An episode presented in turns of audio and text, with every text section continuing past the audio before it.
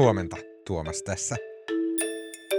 Tänään mä puhun politiikan toimittaja Marko Junkkarin kanssa siitä, miten vaalien viimeinen viikko on nyt lähtemässä käyntiin. Ja tänään illalla on Hesarin tämmöinen hyvin suurellinen ja valtava ja hieno ja upea puheenjohtajatentti. Se on yksi neljästä isosta puheenjohtajatentistä, joka käydään tällä viikolla.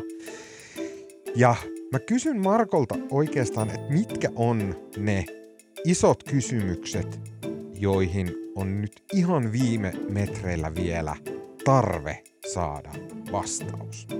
Tänään on tiistai 28. päivä maaliskuuta ja tämä on HS Vision podcast.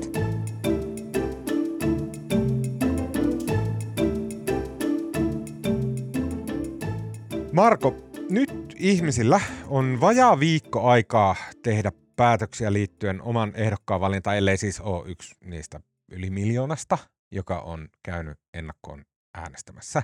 Ja sä Jonna tänään illalla kuudelta tentin, johon tulee kaikki puolueiden puheenjohtajat paikalle. Nyt mä haluaisin, että pystytkö jotenkin kuvaamaan sen, että kun siellä tulee näitä isoja nimiä, näitä raskaan sarjan tyyppejä, joiden puolueen koko tulevaisuus makaa just nyt niiden harteilla. Siellä on Marinia, Orpoa, Purraa, mutta myös Saarikkoa, näin, koko se setti.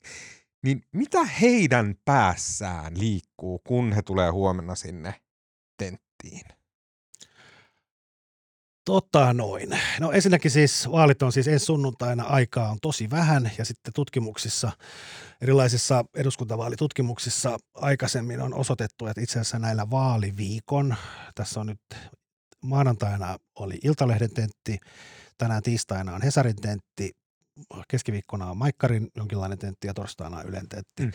Ja etenkin se torstain Ylen tentti, joka on viimeinen ja se on semmoinen vähän niin kuin Jumalan palvelustyyppinen tentti, mihin koko Suomen kansa kokoontuu sitä katsomaan. Ainakin joskus on kokoontunut, mutta se on niin kuin, sillä katsotaan olevan merkitystä.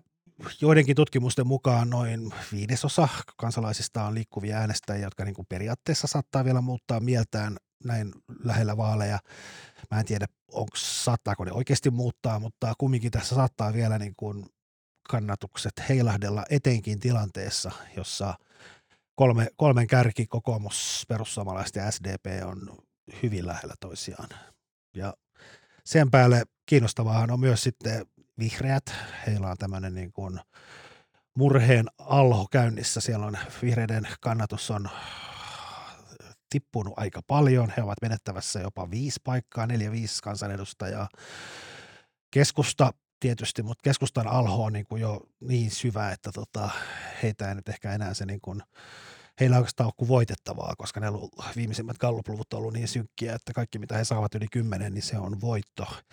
Sitten Li Andersson ja Vasemmistoliitto, kun se Vasemmistoliiton kannatus heilahtelee itse asiassa tosi vähän. Li Andersson, vaikka Vasemmistoliitto pärjäisi miten hyvin vaaleissa, niin on hyvin epätodennäköistä, että vasemmistoliitto pääsisi missään tapauksessa hallitukseen, koska nämä palikat on nyt semmoisessa asennossa, että Lee Anderson, joka on muutenkin hyvä näissä tenteissä, niin se voi mennä ainakin mennä täysin paineetta sinne, kuten myös sitten ehkä RKPn Anma ja Henriksson, koska samat suomenruotsalaiset äänestää RKPtä, tapahtui mitä hyvänsä ja myös kristillisten kannatus on aika vakio, eli tässä suurimmat paineet on kolmella suurimmalla ja sitten varmaankin sanoisin vihreillä.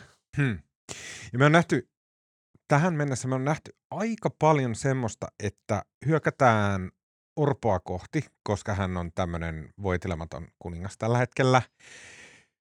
Mutta tullaanko me näkemään myös esimerkiksi Mariinia kohtaan hyökkäystä, koska hänellä on tämä tähtipölyä niskassaan. Nämä molemmat no, jotenkin... viime, viikon, viime viikon tenteissä sekä varsinkin se iltasanomien tentti, joka taisi olla tiistaina, niin siinähän tota, kolme muuta puheenjohtajaa, Orpo, Purra, Saarikko hyökkäsi sitten Marinin, Marinin kimppuun ja siellä Marin oli tavallaan yksi vastaan kolme tilanteessa parinkin otteeseen sekä tässä talouskeskustelussa että kun puhuttiin Horneteista.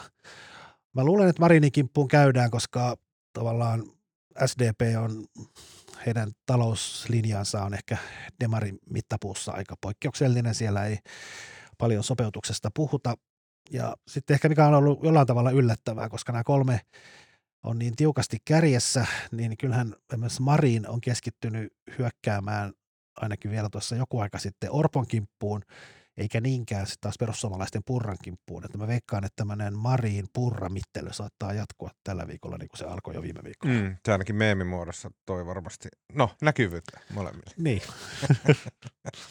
Okei, okay, äh, kun me suomalaisina nyt lähdetään viimeistään äänestään sunnuntaina, niin vaikka tämä on tämmöistä mediasirkusta ja meemipeliä ja kaikkea tätä, niin tähän on aidosti oikeasti ihan älyttömän tärkeä hetki. Päätetään taas pitkäksi pätkäksi eteenpäin meidän asioita ajavat henkilöt. Siellä on jotain aivan olennaisia kysymyksiä, joihin meillä olisi oikeus saada vastaus kansalaisina.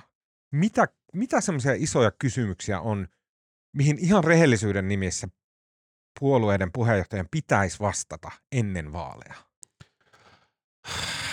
Tämä on syvä huokaus. Mun mielestä ne, no ehkä suurin ongelma on ollut se, että tässä niin kuin puhutaan, ehkä kumminkin tämä kattava teema on ollut tämä talous ja velkaantuminen ja velkaantumisen taittaminen ja puolueet on kyllä tosi vähän. Ne heittelee niin kuin näitä kokonaissummia. Kokoomus haluaa leikata 6 miljardia tällä alkavalla vaalikaudella ja kolme seuraavalla. Ja keskusta sanoo, että tota, mikään tavallaan hallinnonala ei ole suojassa. Ja sitten taas SDP ja vasemmistoliitto on vähän siinä asennossa, että ei tarvi, että leikkauskeskustelu on jotenkin makaberia ja ei tarvi leikata niin kuin lähtökohtaisesti juuri missään, mistään, koska talouskasvu ja työllisyyden parantaminen hoitaa, hoitaa sen, mutta demarit ei joku mikä kertonut oikein mitään konkreettista, miten sitä talouskasvua lyhyellä aikavälillä edistettäisiin. Siellä puhutaan lähinnä vain tämmöisestä pitkän aikavälin koulutuspanoksista ja tutkimuksesta ja tuotekehityksestä ja peruskouluun satsaamisesta. Ja tämän päivän peruskoululaiset, jos ne saa ensi vaalikaudella lisää,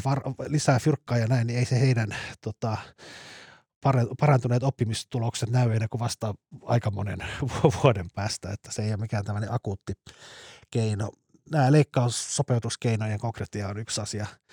Ja sitten voi niinku ehkä vielä niinku enemmän jotenkin, niinku, mikä on myös meidän niinku toimittajien syy, on se, että tässä puuttuu sitten semmoinen niinku, näissä tenteissä mennään sitten aina näihin nippeleihin, niin kuin just tänään ja eilen olen kirjoittanut näitä kysymyksiä ja huomaan teen sitä itsekin. Siellä kysytään sitten niin yksittäisiä asioita jostain niin yksittäisistä leikkauksista tai asumistuesta tai jostain hoitaja, 07 hoitajamitoituksen perumisesta tai näin, mitkä sitten kuitenkaan niin ne on kumminkin vaan niin detaljeita tässä kokonaisuudessa, että kauhean vähän ja oikeastaan ei ollenkaan puhuta siitä, että, niin kuin, että minkälaista yhteiskuntaa nämä tyypit, nämä puheenjohtajat halus rakentaa. Ja ihan niin kuin semmoinenkin peruskysymys, että niin kuin minkä suuruinen meidän niin kuin julkisen sektorin pitäisi olla. Tällä hetkellä niin kuin julkisen talouden menot on noin 55 prosenttia BKTstä, tämä se, se ei, nyt sanon väärin, tota, julkisten menojen suhde BKT on 55 prosenttia, se on eri asia kuin osuus, se on suhde. Ja tota, tota, pitäisikö sen olla isompi, pienempi nykyisellään, ja sitten jos sen jälkeen, että jos katsoo, miten, mihin niitä julkisia menoja käytetään, niin, niin niistä menee 45 prosenttia menee sosiaaliturvaan. Onko se järkevää?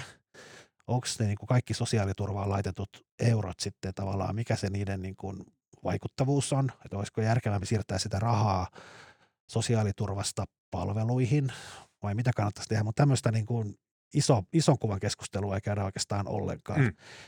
Tai sitä, että meillä on niin kuin sote-uudistus ja niin kuin se ei niin kuin, rahat ei riitä nyt ja ne riittää niin kuin myöhemmin vielä vähemmän, kun väki ikääntyy ja hoitajista on pula ja kaikesta henkilökunnasta on pula.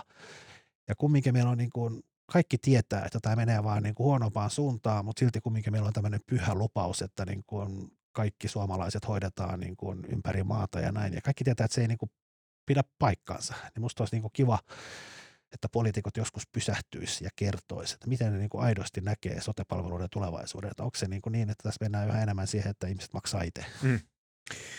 Mulla on kysymys, joka liittyy Riikka Purraan. Äh, hänhän, hän on tehnyt ihan rakettimaisen nousun sillä tavalla, että nyt niin kun, verrattuna hänen puheenjohtajakautensa alkuun, niin tuntuu uskomattomalta, mutta hän, hän täyspäisesti taistelee pääministerin paikasta Orpon ja Marinin kanssa.